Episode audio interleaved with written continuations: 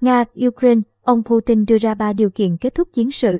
Ukraine phải chịu thêm nhiều tổn thất cả quân sự lẫn dân sự khi Nga không có dấu hiệu hãm đa tấn công, trong khi hòa đàm hai bên kết thúc trong lặng lẽ chưa kết quả. Một ba là ngày thứ sáu liên tiếp Nga mở chiến dịch quân sự đặc biệt trên khắp Ukraine. Trên mặt trận ngoại giao, vòng đàm phán đầu tiên kết thúc nhưng không rõ kết quả chi tiết ra sao. Trong khi đó, thực địa chiến trường có nhiều diễn biến bất lợi cho Ukraine. Nhiều thành phố Ukraine thiệt hại nặng do trở thành mục tiêu bắn phá của đối thủ, trong khi quân chủ lực Nga đang tăng tốc thẳng về thủ đô Kiev. Ba điều kiện của ông Putin.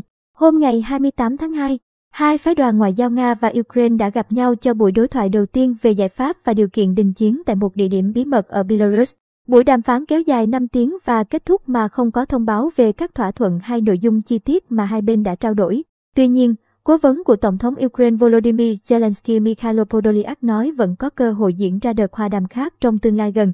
Ông cũng khẳng định yêu cầu chính của Ukraine trong tiếp xúc ngoại giao với Nga vẫn không đổi. Moscow phải lập tức ngừng bắn và rút quân ngay lập tức về phía Nga.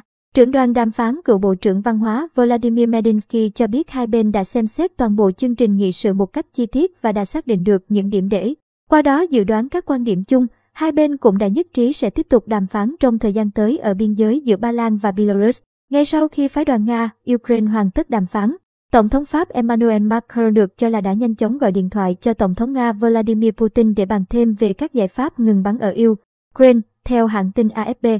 Theo thông cáo của Điện Kremlin, ông Putin trong cuộc điện đàm cho biết để đi tới một kịch bản hòa bình thì ba điều kiện cần phải được thỏa mãn và lợi ích an ninh hợp pháp của Nga được bảo đảm, gồm một công nhận chủ quyền của Nga đối với Crimea, hai hoàn tất phi quân sự hóa và phi phát xít hóa chính quyền Ukraine, ba đảm bảo trạng thái trung lập của Ukraine.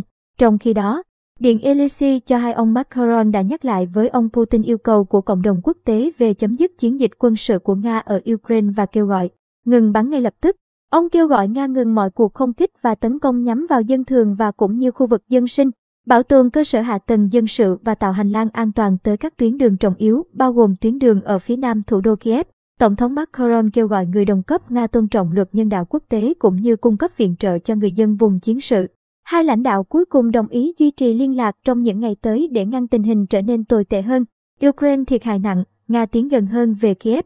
Theo cập nhật của đài CNN, giao tranh giữa quân đội Nga và Ukraine vẫn diễn ra liên tục và dữ dội, tập trung phần lớn ở khu vực miền Nam và Đông Ukraine. Ở thành phố Okterka phía đông bắc, một căn cứ quân sự của Ukraine bất ngờ bị quân Nga pháo kích dữ dội làm sập một tòa nhà 4 tầng và khiến ít nhất 70 lính đồn trú bên trong thiệt mạng. Theo thông báo của chính quyền thành phố, đây được cho là lần tổn thất sinh mạng lớn nhất của phía Ukraine kể từ khi xung đột nổ ra. Cùng ở phía đông bắc, Kharkiv, thành phố lớn thứ hai Ukraine tiếp tục hứng chịu các đợt tấn công quy mô lớn với cường độ tăng dần. Trụ sở chính quyền Kharkiv bị trúng tên lửa, theo đài CNBC. Thị trưởng Ihor Terekhov cho hay đợt pháo kích và tấn công bằng tên lửa khác của Nga hôm mùng 1 tháng 3 đã làm ít nhất 9 dân thường thiệt mạng, trong đó có 3 trẻ em và khoảng 36 người bị thương. Ở thành phố Kherson phía nam, Truyền thông Ukraine lẫn thông tin cập nhật từ chính quyền địa phương cho biết tình thế đang rất nguy cấp khi lực lượng Nga đã hình thành thế bao vây hoàn toàn nơi này. PV của tờ Kyiv Independent bên trong thông tin ra rằng binh sĩ Nga hiện diện ở mọi hướng của Kherson. Các chốt kiểm soát quân sự đã được thiết lập ở các lối ra vào thành phố. Chưa có thông tin về số phận của lực lượng Ukraine phòng thủ thành phố nhưng binh sĩ Nga đã được trông thấy di chuyển khá tự do trên đường phố Kherson.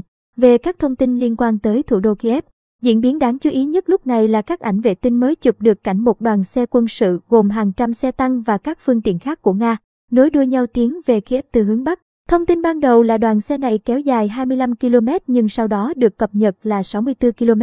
Đến ngày mùng 1 tháng 3, các lực lượng Nga đã tiến thêm 5 km về hướng Kiev.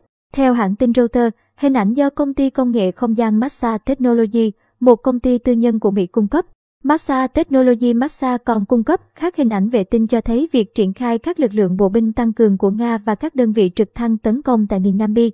Belarus, cách biên giới Ukraine chưa đầy 32 km về hướng Bắc. Phía Nga chưa đưa ra bình luận nào về các hình ảnh nói trên.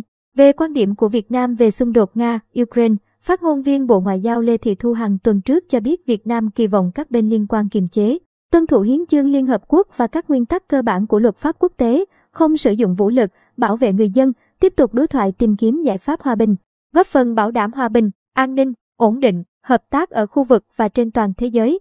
Phương Tây siết chặt thêm vòng vây trừng phạt Nga. Trước các diễn biến leo thang ở chiến trường Ukraine, phương Tây liên tiếp tăng cường các lệnh trừng phạt nhằm vào Nga và vào các nguồn tài chính quan trọng nhất của nước này. Gần đây nhất, Nhà Trắng hôm ngày 28 tháng 2 thông báo sẽ trục xuất 12 nhân viên tình báo của Đại sứ quán Nga và của phái đoàn Nga tại Liên Hợp Quốc. Hãng tin Reuters cho hay, những người này bị cáo buộc đang tham gia vào các hoạt động không phù hợp với vị trí ngoại giao đang đảm nhận. Bên cạnh đó, Nhà Trắng cũng thông báo rằng Mỹ và đồng minh đã kích hoạt các biện pháp trừng phạt mới ngăn chặn ngân hàng trung ương Nga tiếp cận bất kỳ tài sản nào tại Mỹ hoặc sử dụng đồng USD. Lệnh cấm này cũng nhắm vào Bộ Tài chính và Quỹ Quốc gia của Nga. Các biện pháp trừng phạt này được cảnh báo là sẽ vô hiệu hóa cái gọi là chính sách bảo hiểm mà Nga áp dụng để giữ giá đồng rúp trên đà sụp đổ trong tuần qua, bằng cách bán các ngoại tệ trong kho dự trữ như đồng USD, Euro. Thụy Sĩ, dù có lịch sử trung lập, đã cho biết họ cũng sẽ tham gia vào biện pháp trừng phạt này. Đây là tin xấu đến giới siêu giàu Nga khi họ thường chọn các ngân hàng Thụy Sĩ để gửi tiền.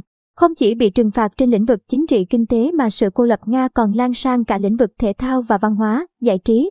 Liên đoàn bóng đá thế giới FIFA vừa thông báo sẽ đình chỉ vô thời hạn sự tham gia của Nga vào các giải đấu quốc tế, trục xuất Nga khỏi vòng loại trực tiếp World Cup 2022, một tháng trước các trận đấu cuối cùng vòng loại. Liên đoàn bóng bầu dục quốc tế IAL cũng cho biết đã đình chỉ tư cách thành viên của IAL Nga cho đến khi có thông báo mới.